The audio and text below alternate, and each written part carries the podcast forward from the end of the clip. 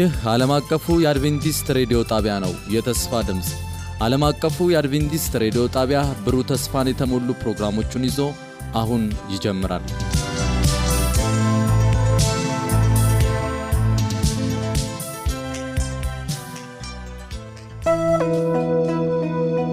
ወደ መሠዊያው መመለስ ወደ መሠዊያው መመለስ ለቤተሰቦቻችንና ለግል መንፈሳዊ ሕይወታችን መታደስ ወደ መሠዊያው መመለስ በሚል ርዕስ ከየካቲት አንድ እስከ የካቲት 30 የጸሎትና የመነቃቃት መልእክቶች በተለያዩ ተናጋሪዎች አዘጋጅተናል።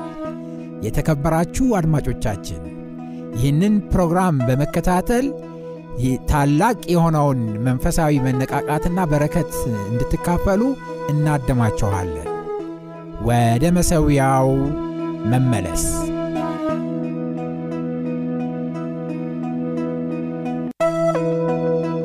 ወደ መሠዊያው መመለስ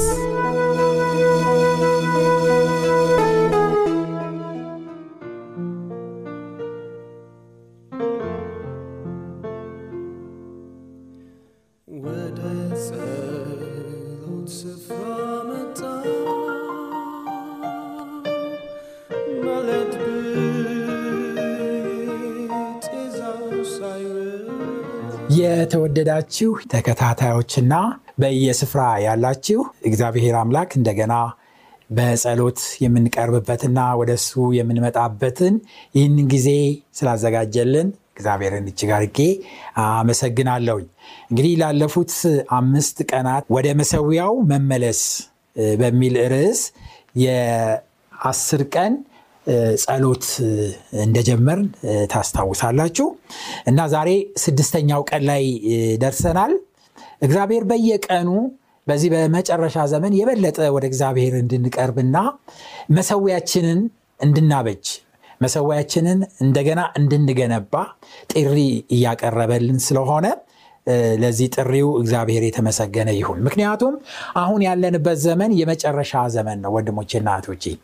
ዛሬ ወደ መሠዊያችን ካልተመለስን፣ ወደ ጸሎት መሠዊያችን ካልተመለስን እና በጸሎት ወደ እግዚአብሔር ቀርበን ከሱ ጋራ ካልተገናኘንና ከሱ ጋር በጸሎት በንስሐ ካልተስማማን በስተቀረ በዚህ በመጨረሻ ዘመን በምንም አይነት መንገድ በምንም አይነት መንገድ ጉዞአችንን ለመቀጠል የክርስትና ጉዞአችንን ለመቀጠል አንችልም። ስለዚህ ወደ መሠዊያው ልንመለስ ያስፈልጋል እና በዛሬው ቀን ይዤላችሁ የቀረብኩት ርዕስ የሌሊቱ ሁሉ ጸሎት ተዋጊ የሌሊት ሁሉ ጸሎት ተዋጊ በሚል ርዕስ ነው አብረን የምንመለከተው። እንግዲህ ለዚህ ለጸሎት የሚሆነን እና ዋና የምንመለከተው ጥቅስ በሉቃስ ወንጌል ምዕራፍ ስድስት ቁጥር 12 ላይ ይገኛል። ሉቃስ ወንጌል ምዕራፍ ስድስት ቁጥር 12 ላይ ይገኛል። እንደዚህ ይነበባል። በዚያም ወራት ሊጸልይ ወደ ተራራ ወጣ፣ ሌሊትንም ሁሉ ወደ እግዚአብሔር ይጸልይ ነበር ይላል እና ሉቃስ ምዕራፍ 6 ቁጥር 12 ወንድሞቼና እህቶቼ ወደ መልእክቴ ከመሄዴ በፊት እስቲ በያለንበት ራሶቻችንን ዝቅ አድርገን በእግዚአብሔር ፊት እንጸልይ። ቅዱስና ዘላለማዊ የሆንክ ቸርና ሩሩ ፈቃር አባታችን በዚህ ሰዓት ወደ አንተ እንድንቀርብ ይህንን ጊዜ ስላዘጋጀህልን ክብር ምስጋና ላንተ ይሁን። አቤቱ የሰማይ አባታችንና መድኃኒታችን አንተ ለሕይወታችን የሚያስፈልገውንና እንደገና ወደ አንተ የምንመለስበትን መንገድ ስለምታሳየን ክብር ምስጋና ላንተ ይሁን። አቤቱ የሰማይ አባት ይህንን የጾም የጸሎት ጊዜያችንን በተለየ ሁኔታ ባርክልን። በእውነት በመሠዊያ ላይ የምንሰዋው ይህ ጸሎታችን በፊትህ ያማረ ሽታ ሆኖ እንዲቀርብልን እንለምናሃለን። ጊዜያችንን ሁሉ ተረከብ። አብረህኑን በክርስቶስ ኢየሱስ ስም አሜን። እንግዲህ ጌታችን ኢየሱስ ክርስቶስ የጸሎት ሰው እንደነበረ በመጽሐፍ ቅዱሳችን እንመለከታለን። ክርስቶስ ኢየሱስ ገና አገልግሎቱን ሲጀምር አገልግሎትን ተጠምቆ አገልግሎቱን እንደጀመረ መንፈስ ቅዱስ ክርስቶስ ኢየሱስን ወደ ምድረ በዳ ነበር የመራው እና ሁላችንም እንደምናውቀው ክርስቶስ አርባ ቀን አርባ ሌሊት ምግብ ሳይበላ በጸሎት በእግዚአብሔር ፊት በመጠማጠም በጸሎት ወደ አምላኩ እንደቀረበ እንመለከታለን። እንግዲህ ሰማይና ምድር የፈጠረው ጌታችን ኢየሱስ ክርስቶስ ስጋ ለብሶ ወደዚህ ምድር የመጣው ጌታችን ኢየሱስ ክርስቶስ ስራውን ከመጀመሩ በፊት የማዳን ስራውን ከመጀመሩ በፊት የወንጌል የምስራችን ለድሃዎችና ለተጠቁ ከመስበኩ በፊት በዛ በምድረ በዳ መንፈስ ቅዱስ ወደዛ መርቶት በጾም በጸሎት በእግዚአብሔር ፊት እንደቀረበ ስንመለከት እኔና እናንተ ሰብአዊ የሆነው የእግዚአብሔር አገልጋዮች በጸጋው የተጠራ ነው ደካማ የሆነው የእግዚአብሔር ልጆች ምንኛ ጸሎት እጅግ በጣም እንደሚያስፈልገን መጽሐፍ ቅዱሳችን ይህንን ያመላክተናል። ዛሬ በተለየ ሁኔታ ግን የምንመለከተው ክፍል ሉቃስ ምዕራፍ 6 ቁጥር 12 ላይ ያለውን ነው። ቅድም እንዳነበብ ነው በዚህ ወራት ሊጸልይ ወደ ተራራ ወጣ። ሌሊቱን ሁሉ ወደ እግዚአብሔር ሲጸልይ አደረ። ዋው!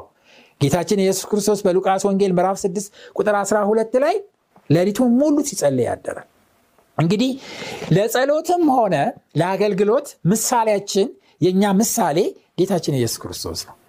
የእሱን ሞዴል ነው ልንከተል የሚገባው። ስለዚህ ጌታችን ኢየሱስ ክርስቶስ ሌሊት ሌሊት ይጸልይ ነበር። ይሄ አንድ ቦታ አይደለም የተጠቀሰው። በተለያየ ስፍራ በተለይ ዮሐንስ በተደጋጋሚ ይናገራል ሉቃስም ዘግቦት እንመለከታለን። ክርስቶስ ፈቀቅ ይላል ሌሊቱን ሙሉ ሲጸልይ ያድራል። ብዙ ቦታዎች አሉ ለምሳሌ የማይረሳው ክርስቶስ ኢየሱስ እነዛን ሰዎች በአምስት ዳቦና በሁለት አሳ ከመገባቸው በኋላ ሊያነግሱት ፈልገው ነበር።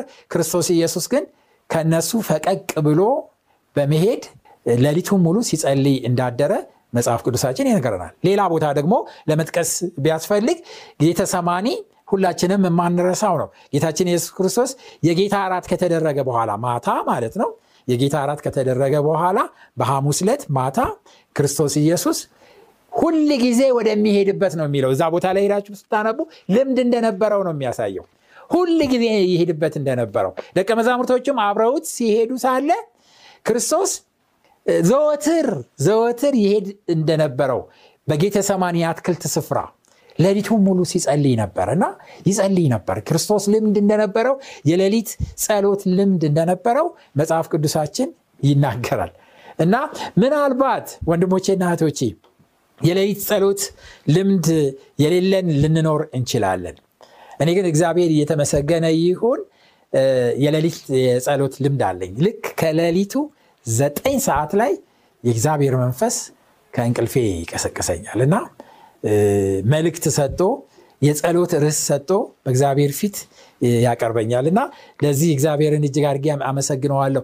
ነገር ግን ወንድሞቼና እህቶቼ ይህ በራሴ ጥበብና በራሴ ማስተዋል አይደለም። ወይም እኔ ለሊት ዘጠኝ ሰዓት ላይ ተነስቼ በእግዚአብሔር ፊት ልጸልይ ብዬ በራሴ ብርታት ኃይል በቃ ልክ ዘጠኝ ሰዓት ሲሆን ነቅቼ የጸለይኩኝ እንዳይመስላችሁ እና ለብዙ ጊዜ የሌሊት ጸሎት ልምድ እንዲኖረኝ በእግዚአብሔር ፊት ጸልያለሁ ለምኘዋለሁ እግዚአብሔር ጸሎቴን ሰማ እግዚአብሔር ጸሎቴን ከሰማ በኋላ ልክ ቀጠሮ እንዳለን ሁሉ ከሌሊቱ ዘጠኝ ሰዓት ላይ እግዚአብሔር ለጸሎት ይቀሰቅሰኛል በእሱ ፊት እቀርባለሁ። wow wow ዋው! ወንድሞቼና እህቶቼ ብትቀምሱት እጅግ በጣም የሚያረካ እንደሆነ ልነግራችሁ እፈልጋለሁ ምክንያቱም ጸጥ ያለ ጊዜ ያለ ጊዜ በቃ ምንም የማይረብሽ ጊዜ ሁሉም በእንቅልፍ ተኝቶ ሳለ ሁሉም ወደ መኝታው ሄዶ ሳለ ምንም ኮሽታ በሌለ ሰዓት ሁከት በሌለ ሰዓት የምድር ውዝግብና ጩኸት ጸጥ ረጭ ባለበት ሰዓት በዛ ሰዓት ያለምንም ከልካይ ከእግዚአብሔር አምላክ ጋር በዛሽ ሌሊት መገናኘት እንዴት አይነት በረከት እንደሚሰጥ ልነግራችሁ አልችልም። ያ ብቻ በረከት ብቻ አይደለም ወንድሞቼና እህቶቼ ለመቆም እግዚአብሔርን ለማገልገል በእግዚአብሔር ፊት ለመተከል እና በእግዚአብሔር ፊት ለመቆም እንደዚህ አይነት መሰዊያ ያስፈልጋል ወንድሞቼ እና እህቶቼ። ይህ ክርስቶስ ምሳሌያችን ነው። ደቀ መዛሙርቶችን በተደጋጋሚ ይነግራቸዋል። ወንድሞቼ ሆይ አላቸው እንቅልፍ ያዳፋቸው ነበረ። ክርስቶስ እርግጥ ሌሊቱም ሙሉ ሲጸልይ አደረ ነው። እኔ እና እናንተ ሌሊቱም ሙሉ ልንጸልይ በጣም ደካሞች ነን አንችልም። እና የብዙዎቻችን ጸሎት ከ30 ሰከንድ ማታልፍ በጣም ጥቂትና ትንሽ ናት። ከዛ በኋላ የምንለውም ይጠፋናል። በጸሎትም መቆየት አንችልም እኔና እናንተ። ነገር ግን ወንድሞቼና እህቶቼ እስቲ ራሳችንን ዝም ብለን ከሌላ አንጻር እንመልከት። ከሌላ አንጻር በቴሌቪዥን ቴሌቪዥን በመመልከት ስንት ሰዓት እናጠፋለን ስንት ሰዓት እናጠፋለን? ኮምፒውተር ከፍተን ኢንተርኔት እና social media ን በማየት ስንት ሰዓት እናጠፋለን? ወንድሞቼና እህቶቼ ስልካችንን ይዘን ስንት ሰዓታቶች ይጠፋሉ? ዋው! ከእግዚአብሔር ጋር ለመገናኘት ግን ከነዚህ ሁሉ የቅንጦት መገናኛዎችና የጊዜ ማጥፊያዎች በጣም ያነሰ ጊዜ ነው ለጌታ የሰጠ ነው ለጌታ የሰጠ ነው። እና ይህ ደግሞ መለወጥ ይችላል ወንድሞቼና እህቶቼ። አሁን እጅግ በጣም ትኩረት የምናደርገው ምንድን ነው ወደ መሰዊያው መመለስ አለብን። ወደ መሰዊያው መመለስ አለብን። ወደ ጸሎት መሰዊያው ልንመለስ ያስፈልገናል ወንድሞቼና እህቶቼ። ስለዚህ ጌታችን ኢየሱስ ክርስቶስ ምሳሌያችን ነው። ምሳሌያችን ነው። ወደ መሰዊያው ልንመለስ ያስፈልገናል። እና ክርስቶስ ኢየሱስ ምሳሌያችን ነው። በተለይ በዚህ በሉቃስ ወንጌል ምዕራፍ 6 ቁጥር 12 ላይ ክርስቶስ በሌሊቱም በሙሉ በተራራ ላይ ሌሊቱን ሙሉ ዋው ሌሊት ሙሉ። እንግዲህ ሌሊቱ ግማሽ ቀን የምንለው ነው። 12 ሰዓት ይሸፍናል። ያንን ሁሉ ሰዓት ክርስቶስ በጸሎት ሲጸልይ አደረ ሲጸልይ አደረ ለምንድን ነው ይህንን ያደረገው ክርስቶስ? ቁጥር 13 ላይ ወረድ ብለን ስንመለከት በሉቃስ ወንጌል ምዕራፍ 6 ቁጥር 13 ላይ በነጋም ጊዜ ደቀ መዛሙርቱን ጠራ ከእነርሱም አስራ ሁለት መረጠ ደግሞም ሐዋርያ ብሎ ሰየማቸው ይላል። እንግዲህ ክርስቶስ ኢየሱስ ሌሊቱን ሙሉ ሲጸልይ ነበር። ለምንድን ነው ሙሉ ሲጸልይ የነበረው በበነጋታው የሚመርጣቸው ሐዋርያት አሉት።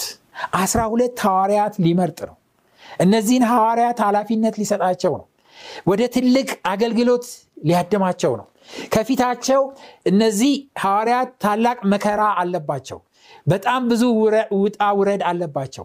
ይህንን ሁሉ ውጣ ውረድ እንዲያልፉ ጌታችን ኢየሱስ ክርስቶስ ለነዚህ ሐዋርያት ሲጸልይላቸው እንደነበረ ማወቅ ይኖርብናል። ወንድሞቼ እናቶቼ እነዚህ ሐዋርያት ብቁ ያልሆኑ ኃጢአተኞች የሆኑ ደካሞች የሆኑ እነዚህ ደካሞች የሆኑና በኃጢአት የወደቁ የነበሩ ደቀ መዛሙርቶች ወደ ትልቅ ኃላፊነት ሊመጡ ነው። ክርስቶስ ወደ ትልቅ ኃላፊነት ሊያመጣቸው ነው። ይህ ትልቅ ኃላፊነት ዓለምን የማዳን የጠፉትን የመፈለግና የምስራች ወንጌሉን ለዓለም የመስበክ ትልቅ ኃላፊነት ሊሰጣቸው ነው።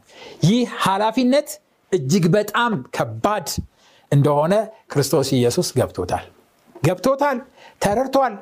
ስለዚህ ለነዚህ ብቁ ላልሆኑ ደካማ ፍጥረቶች ትልቅ ጸሎት ያስፈልጋቸዋል። ሌሊቱን ሙሉ ስለ እነሱ ሲጸልይ እና ሲማልድ እንዳደረ ማወቅ ይኖርብናል። ወንድሞቼ እናቶቼ አዎ እኔና እናንተ ብቁ ያልሆን ለእግዚአብሔር ታላቅ ስራ ለትልቁ ስራ የተጠራን ነገር ግን ለስራው የማንመጥን መሆናችንን ማወቅ ይኖርብናል።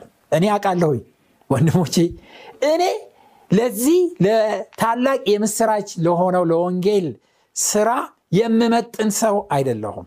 ነገር ግን እዚህ ቆሜ በእግዚአብሔር ፊት ወንጌልን ለዓለም የምናገረውና የምሰብከው በጌታችን በኢየሱስ ክርስቶስ ጸጋና እሱ ስለ እኔ በመማለድ ደግፎ ስለሚያቆመኝ ነው። ስለዚህ ከዚህ አምላክ ጋር ልገናኝ ያስፈልጋል። ኃይል ልቀበል ያስፈልጋል። የእሱን የጸሎት እርዳታ ያስፈልገኛል። አዎ እኔ ብቁ አለለሁኝም እኔ ኃጢአተኛ ነኝ። የተሰጠኝ ታላቅ ኃላፊነት ነው። የመረጠኝ ይህንን ደካማነቴን ሳያቀርቶ አይደለም። ነገር ግን አስቀድሞ ስለ እኔም ጭምር ማልዷል ስለ እኔም ጭምር ጩኋል ኃላፊነቱ ከባድ ነው። እሱ ግን ሌሊቱን ሙሉ ጸለየልኝ። እግዚአብሔር የተመሰገነ ይሁን። ወንድሞቼና እህቶቼ ጌታችን ኢየሱስ ክርስቶስ ለእነዚህ ደካማ ለሆኑ ኃጢአተኛ ለሆኑ ደቀ መዛሙርቶች ሌሊቱን ሙሉ ጸለየላቸው። አንድ ቦታ ይህንን ለጴጥሮስ እንደነገረው ታስታውሳላችሁ። ስለ እናንተ ማለድኩኝ ስለ እናንተ ማለድኩኝ። ሰይጣን ሊያበጥራችሁ ይፈልጋል። ሰይጣን ሊፈትናችሁ ይፈልጋል። እኔ ግን ስለ እናንተ ማለድኩ አላቸው። ስለዚህ ጌታ ኢየሱስ ክርስቶስ አስቀድሞ ስለ እኔና ስለ እናንተ ማልደዋል። ስለ እኔና ስለ እናንተ ብቃት ጸልየዋል። ስለዚህ ምክንያት ነው ዛሬ ቆመን በእግዚአብሔር ፊት የምናገለግለው ወይም የምንጮኸው። ስለዚህ ክርስቶስ የሌሊቱ የጸሎት ተዋጊ ነው ምሳሌያችን ነው። ሌሊቱን ሙሉ ሲዋጋልን በጸሎት ሲማልድልን በህይወቱ እኔና እናንተን ለእኛ ሲማልድ እንደነበረ ማወቅ ይኖርብናል። ሄለን ዋይት የተባለች የእግዚአብሔር ሴት ስለ ኢየሱስ የሌሊት መማለድ እና በእግዚአብሔር ፊት ስለመቅረቡ ጉዳይ እንደዚህ ብላ ነበረ። እንደዚህ አለች። የሰማያዊ የሰማያዊው ግርማዊ ትለዋለች ግርማዊ ትለዋለች ክርስቶስን። በምድር አገልግሎቱ ሲያልፍ ወይም የምድር አገልግሎቱን ሲጀምር ወደ አባቱ አብስቶ ጸለየ። ሌሊቱን ሙሉ በጸሎት አዘውትሮ ይሰግድና ይታገል ነበረ። የዚህ ዓለም የጨለማ ኃይል ሲሰማው መንፈሱ ብዙ ጊዜ አዝኖ ነበረ እና የተጨነቀችውን እና የተጨናነቀችውን ከተማና ጫጫታ ያለበትን ህዝብ ትቶ ለመማለድ ነፃ ቦታ ፈለገ። ለእግዚአብሔር ልጅ የደብረ ዘይት ተራራ ለአምልኮ ተወዳጅ ማረፊያ ነበረ። ብዙ ጊዜ ህዝቡ በሌሊት ለእንቅልፍ በእንቅልፍ ለእረፍት በሄደበት ጊዜ እርሱ ግን ያለ እረፍት በጸሎት ይጋደል ነበር። ከተማዋ በጸጥታ ተውጣ እያለችና ደቀ መዛሙርቱ በእንቅልፍ ለመደሰት ወደ ቤታቸው ሲመለሱ ኢየሱስ ግን አልተኛም። ወንድሞቼ አልተኛም። የእርሱ መለኮታዊ ልመና ደቀ መዛሙርቱ በዓለም ላይ በየቀኑ ከሚጋፈጡት ክፉ ተጽዕኖ ያመልጡ ዘንድ ስለ እነሱ መማለድና ስለ እነሱ መጸለይ ነበረ። ፈተና እንደሚገጥማቸውና ከፊታቸው ታላቅ መከራ እንዳለ ያቅ ነበረ። ስለዚህ ነው ወደ ደብረ ዘይት ተራራ ወጦ በአባቱ ፊት የቀረበላቸው ትላለች። ቀኑ ሌሊቱ ሙሉ በሙሉ በጨለመበት ጊዜ ተከታዮቹ ተኝተው ሳሉ መለኮታዊው መምህር ግን ሲጸልይ ነበር። ዋው! ሲጸልይ ነበር። በመጨረሻ እንዲህ ትላለች እናም እኛ የእሱን ምሳሌ ተከታዮች እንሆን ትላለች። ወንድሞቼና እህቶቼ የእሱን ምሳሌ እንከተል። በዚህ የጸሎት ጊዜያችን አንድ ልናድሰው የሚገባ እና ልናተኩርበት የሚገባ ነገር ይህንን መሰዊያ እንደገና ማበጀት ነው። እንደገና መስራት ነው። ወንድሞቼና እህቶቼ እግዚአብሔር ይችላል። ለእኔ ችሎልኛል ለእናንተም ለእያንዳንዳችሁም ይችላል። ስለዚህ ካስማውን ልናጠነክር ያስፈልጋል። ካስማ ታውቃላችሁ። ካስማ ማለት ድንኳኑ እንዳይወድቅ በንፋስ እንዳይገፋ ከመሬት ጋር ቸክሎ የሚይዘው መያዣ ነው ካስማ ማለት። እና ወንድሞቼና እህቶቼ አንዳንዶቻችን ጸሎት ልንጸልይ እንችላለን። ለምሳሌ ጠዋት በተነሳን ጊዜ ጠዋት በተነሳን ጊዜ ከቤታችን ስንወጣ የቀኑን ክፋት እናስብና ጌታ ሆይ ቀኑን በሰላም አውለን ብለን በእግዚአብሔር ፊት ለጥቂት ደቂቃ ልንቆይ እንችላለን። ነገር ግን ከትንሽ ጊዜ በኋላ እንረሰዋለን አንዘልቅበትም ወንድሞች እናቶቼ አንዘልቅበትም እንረሰዋለን ያለማቋረጥ መጸለይ አንችልም። አንዳንድ ጊዜ ደግሞ ከፍተኛ የሆነ ችግርና ህመም በገጠመን ጊዜ እግዚአብሔርን እናስበዋለን። በሌላ ጊዜ ግን ልክ እንደዚህ ከእግዚአብሔር ጋር አን- አንገናኝም። ወንድሞቼና እህቶቼ ነገር ግን ከእግዚአብሔር ጋር የምንገናኝበትን እና ከሱ ጋር ህብረት ሊኖረን የሚችል ቋሚ የሆነና የማይነቃነቅ መሰዊያ ሊኖረን ያስፈልጋል ሊኖረን ያስፈልጋል። ቀኑ አልፎ ማታ ወደ ቤታችን ስንገባ አንዳንዶቻችን በጣም ደክሞን ብዙዎቻችን በጣም ደክሞን ቶሎ ብለን ወደ መኝታችን ለማረፍ ነው የምንሄደው። ቀን ስላደረገልን ነገር እንኳን በአግባቡና በትኩረት እግዚአብሔርን ብዙ ጊዜ ወንድሞቼ አንዋሽ በእግዚአብሔር ፊት ብዙ ጊዜ አናመሰግነው ብዙ ጊዜ አናመሰግነውም።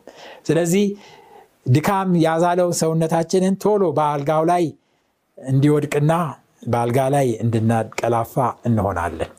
ነገር ግን አሁን ዘመኑ እንደዚህ አይነት የዘልምድ እንቅስቃሴ በየቀኑ እያደረግን ከእግዚአብሔር ጋር ያለን ግንኙነት በዘልመዳዊ ዘልማዳዊ ሆኖ ሊቀጥል አያስፈልግም።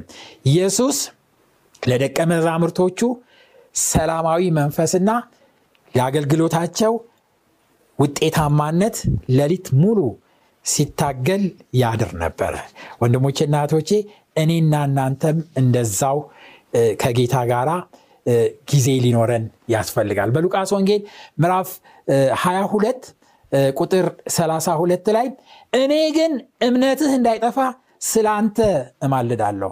አንተም በተመለስክ ጊዜ ወንድሞችህን አጽና አለው። የክርስቶስ ኢየሱስ የሌሊት ሁሉ የጸሎት ምልጃ የሌሊት ሁሉ የጸሎት ጩኸት የነበረው እንዲጸኑ እንዳይናወጡና በእግዚአብሔር ፊት እንዲቀርቡ ነበር። ሌሊት ሙሉ ሌሊቱ ሙሉ ይጸልይ ነበር።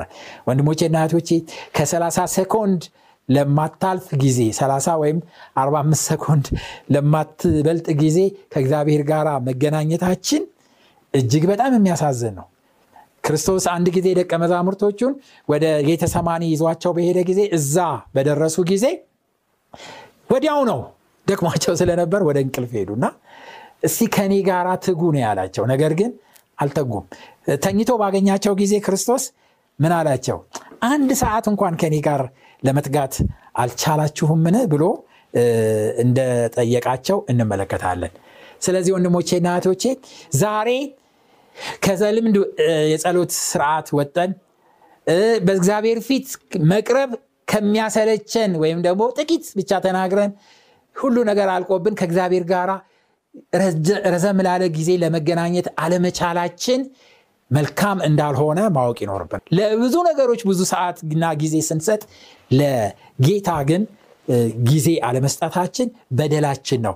ከእንግዲህ ወዲህ ይህ አይነት ሁኔታ ተለውጦ ወደ መሰዊያው በመመለስ ጸጥ ያለና ከእግዚአብሔር ጋር የምንገናኝበት ክርስቶስ እንዳደረገው ምሳሌውን ተከትለን በሌሊት ከእሱ ጋር የምንገናኝበትን የጸሎት መሰዊያ ማበጀት እንድንችል እግዚአብሔር እያንዳንዳችንን ይርዳል ወንድሞቼ አንድ ነገር ልነግራችሁ እፈልጋለሁኝ።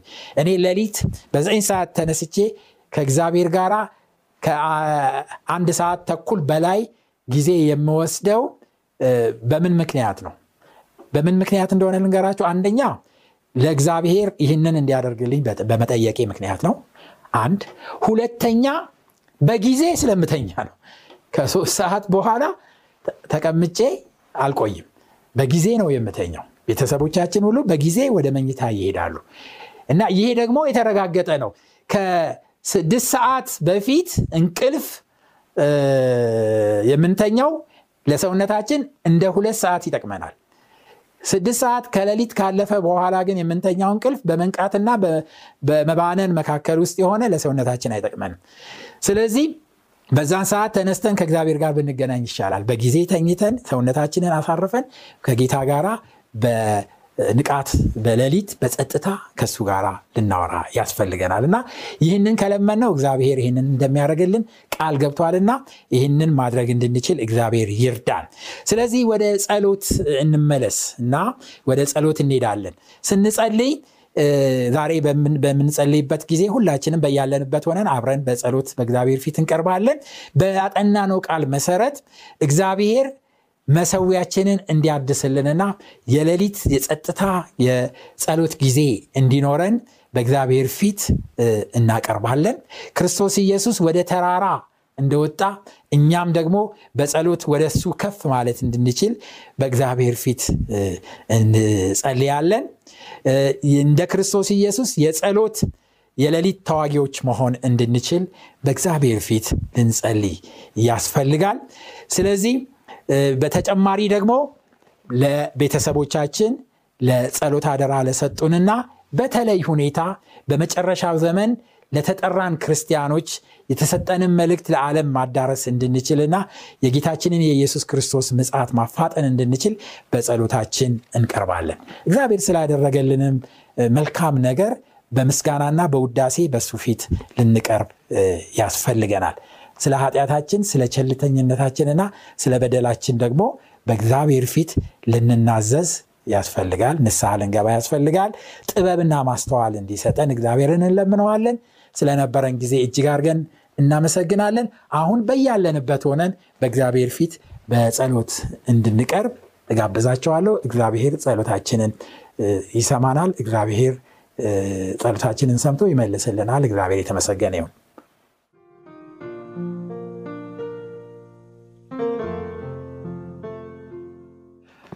እንጸልይ።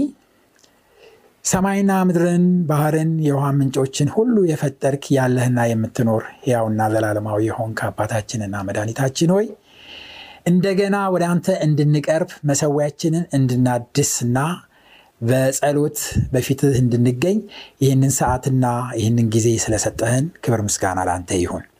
የሰማይ አባታችንና መድኃኒታችን ሆይ በጣም በዚህ ዓለም በተሰሩብንና በተጠመዱብን ወጥመድ በሴጣን ወጥመዶች ላይ እንደወደቅን ታያለህ። የሰማይ ጌታ በጣም ቸልተኞች ሆነናል።